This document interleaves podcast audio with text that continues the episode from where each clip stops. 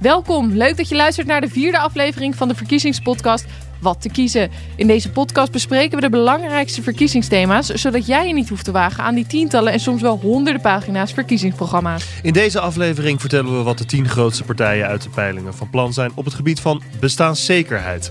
Een woord dat bij veel partijen voorbij komt, maar met name bij NSC van Pieter Omtzigt. Maar om eerlijk te zijn, het is een wat vage term.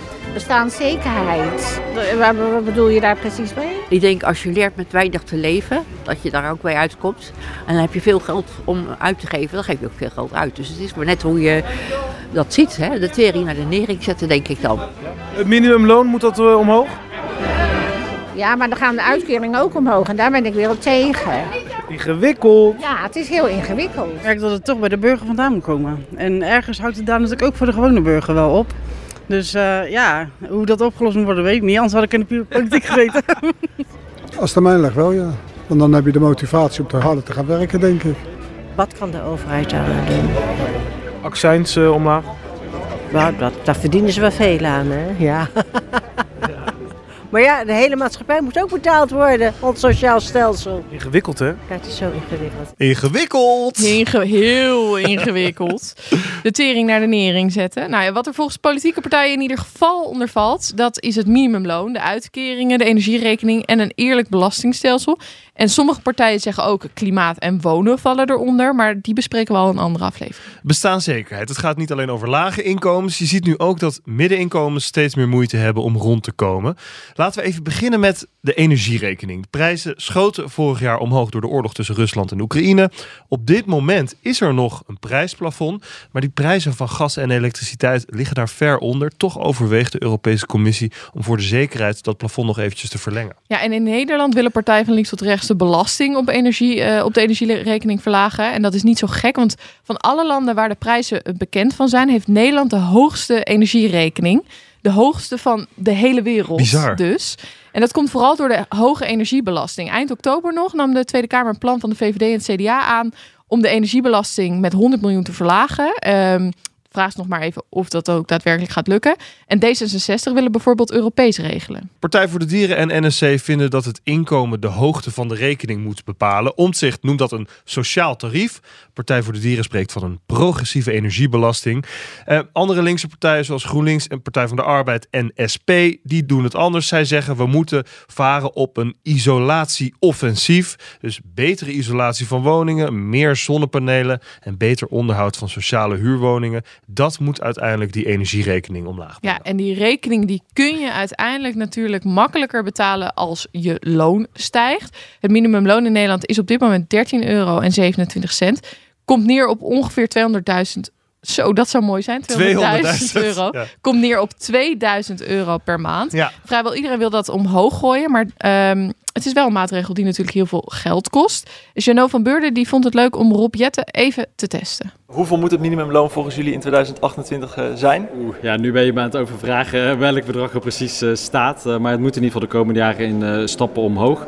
maar vooral ook belangrijk mensen die meer dan drie dagen werken. Om daar ook de belasting voor te verlagen. Zodat meer werken ook echt meer gaat lonen. Ik zou even helpen. Het uh, was 17,50. Uh, ChristenUnie die wil bijvoorbeeld richting de 18 euro. GroenLinks P van de A naar 16 euro. Ik vroeg me af, hoe komen jullie aan die specifieke bedragen?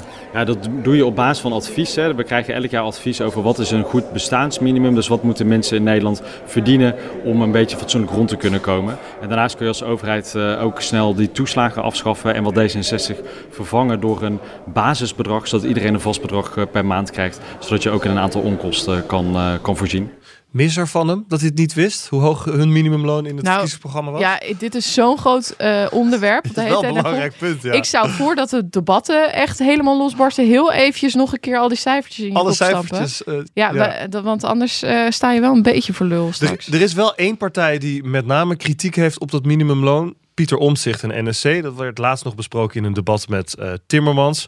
Omtzigt zegt, ja, eigenlijk zie je in al die landen in Europa, in Zuid-Europa, maar ook om ons heen, dat, dat dat minimumloon echt wel een stuk lager ligt. Wat het nadeel is van het verhogen, is dat je de kans hebt dat die mensen onze kant op komen, dat het nog drukker wordt hier in Nederland. Daarom hamert hij op kosten verlagen. Dus van die energierekening bijvoorbeeld, in plaats van het verhogen van het minimumloon. Waar ze het wel over eens zijn, is het veranderen van het belastingstelsel. Dat is inmiddels een behoorlijk probleem geworden in politiek Den Haag. En door de jaren heen zijn er steeds uitzonderingen bijgekomen. Die hebt de toeslagen, een belastingstelsel. Dat voor sommigen echt heel oneerlijk uit kan pakken. Het meest schrijnende voorbeeld zit hem bij alleenstaande ouders met kinderen die in een huurhuis wonen. Stel dat je in die situatie een bruto loon hebt van 32.500 euro en je wil een paar uur extra gaan werken per week om ja, misschien iets vaker iets leuks te kunnen doen met de kinderen. Dan hou je van elke euro die je meer verdient, netto slechts 8 cent over. 8 cent? En dat komt omdat die toeslagen en die belastingvoordelen dan omlaag gaan. 8 cent van een euro. Ja. Dan, is, dan is dus de vraag: waarom zou je nog meer gaan werken op dat moment? Eh nou ja, dat belastingstelsel dat moet dus op de schop, vinden veel partijen. Ehm, alle partijen willen het huidige toeslagenstelsel ook veranderen. De meeste partijen willen er überhaupt van af. Eh, en dat is dan weer best ingewikkeld, want we, dat wilde eh, het demissionaire kabinet ook al heel lang. Maar de, alles wat je hoort de hele tijd, met, als het gaat over belastingen veranderen, afzien van die toeslagen. Het systeem bij de Belastingdienst is verouderd en kan het allemaal niet aan. Computer says no. Ja. GroenLinks Partij van de Arbeid schrijft in hun plannen dat ze in plaats van kinderopvangtoeslag de kinderopvang helemaal gratis willen maken. Dan heb je het niet meer nodig. Over zorgtoeslag zeggen ze ja, dat moet overbodig worden door een lagere premie en lager eigen risico. Daarnaast moet dus het belastingstelsel veranderd worden. VVD, ChristenUnie, CDA, GroenLinks Partij van de Arbeid en SP zeggen allemaal de inkomstenbelasting moet omlaag. Partij voor de Dieren valt nog op omdat zij zeggen de hoogste inkomens moeten juist meer inkomstenbelasting gaan betalen. Pieter Omtzigt zet daar tegenover. Hij wil alleen het laagste bela- belastingtarief omlaag brengen. Ja, en wat me dan nog opviel, BBB, Ja. omdat het ontzettend, ehm, ja, sommigen zullen zeggen kort maar krachtig is. Hanna Warnar, die vroeg Caroline van der Plas er even naar. U heeft staan, werken moet lonen. Dit vergt een aanpassing van ons belastingstelsel.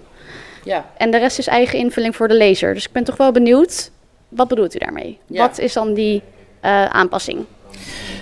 Dat bedoel ik ook met een verkiezingsprogramma, is ook een wensenlijst. Wij zijn ook bezig om een voorstel te schrijven waar we ook later mee uitkomen. Het is best wel ingewikkeld om te kijken hoe je het belastingstelsel en toeslagenstelsel zo kan inrichten dat werken ook loont. En dat zeg ik, dat is, dat is ingewikkeld. En daar zijn we dus ook mee bezig om daar een voorstel voor te schrijven. Dat doen we ook met, met werkgevers, doen we ook met belastingspecialisten. Dus daar zullen we in de komende tijd eh, nog wel mee komen. Waren ze nog niet klaar voor de verkiezingen? Nou ja, dit is dus bij uitstek wat je doet voordat je je verkiezingsprogramma in principe Ja. publiceert. Dat je dan even onderbouwt hoe je dat dan precies wil doen. Maar zij komen daar dus daarna dan mee. Wat vind je ervan?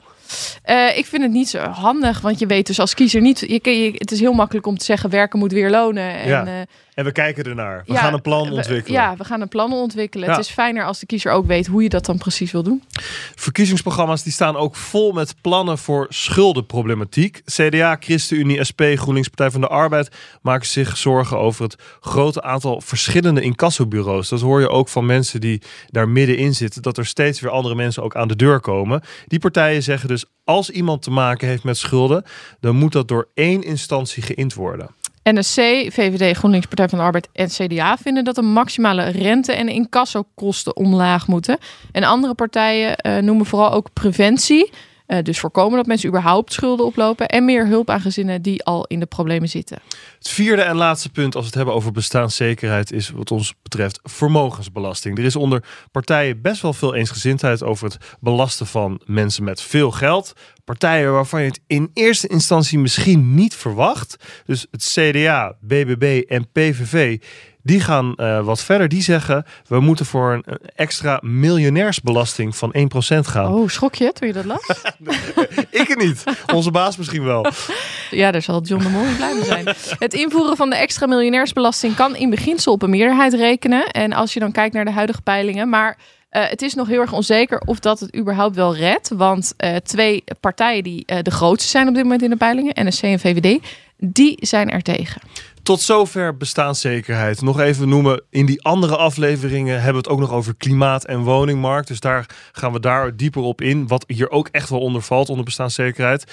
Het is nu tijd voor onze vaste rubriek. Er zijn naast de vijf thema's die wij bespreken nog veel meer opvallende standpunten. Verkiezingsprogramma moet je ook zien als een wensenlijst. Nou ja, goede tip. Eh, we kunnen het niet meer aanpassen. Is het dan weg met de sushi, weg met de pizza en de stamppot terug op tafel? Nee joh. Meer oog voor elkaar en minder voor de smartphone.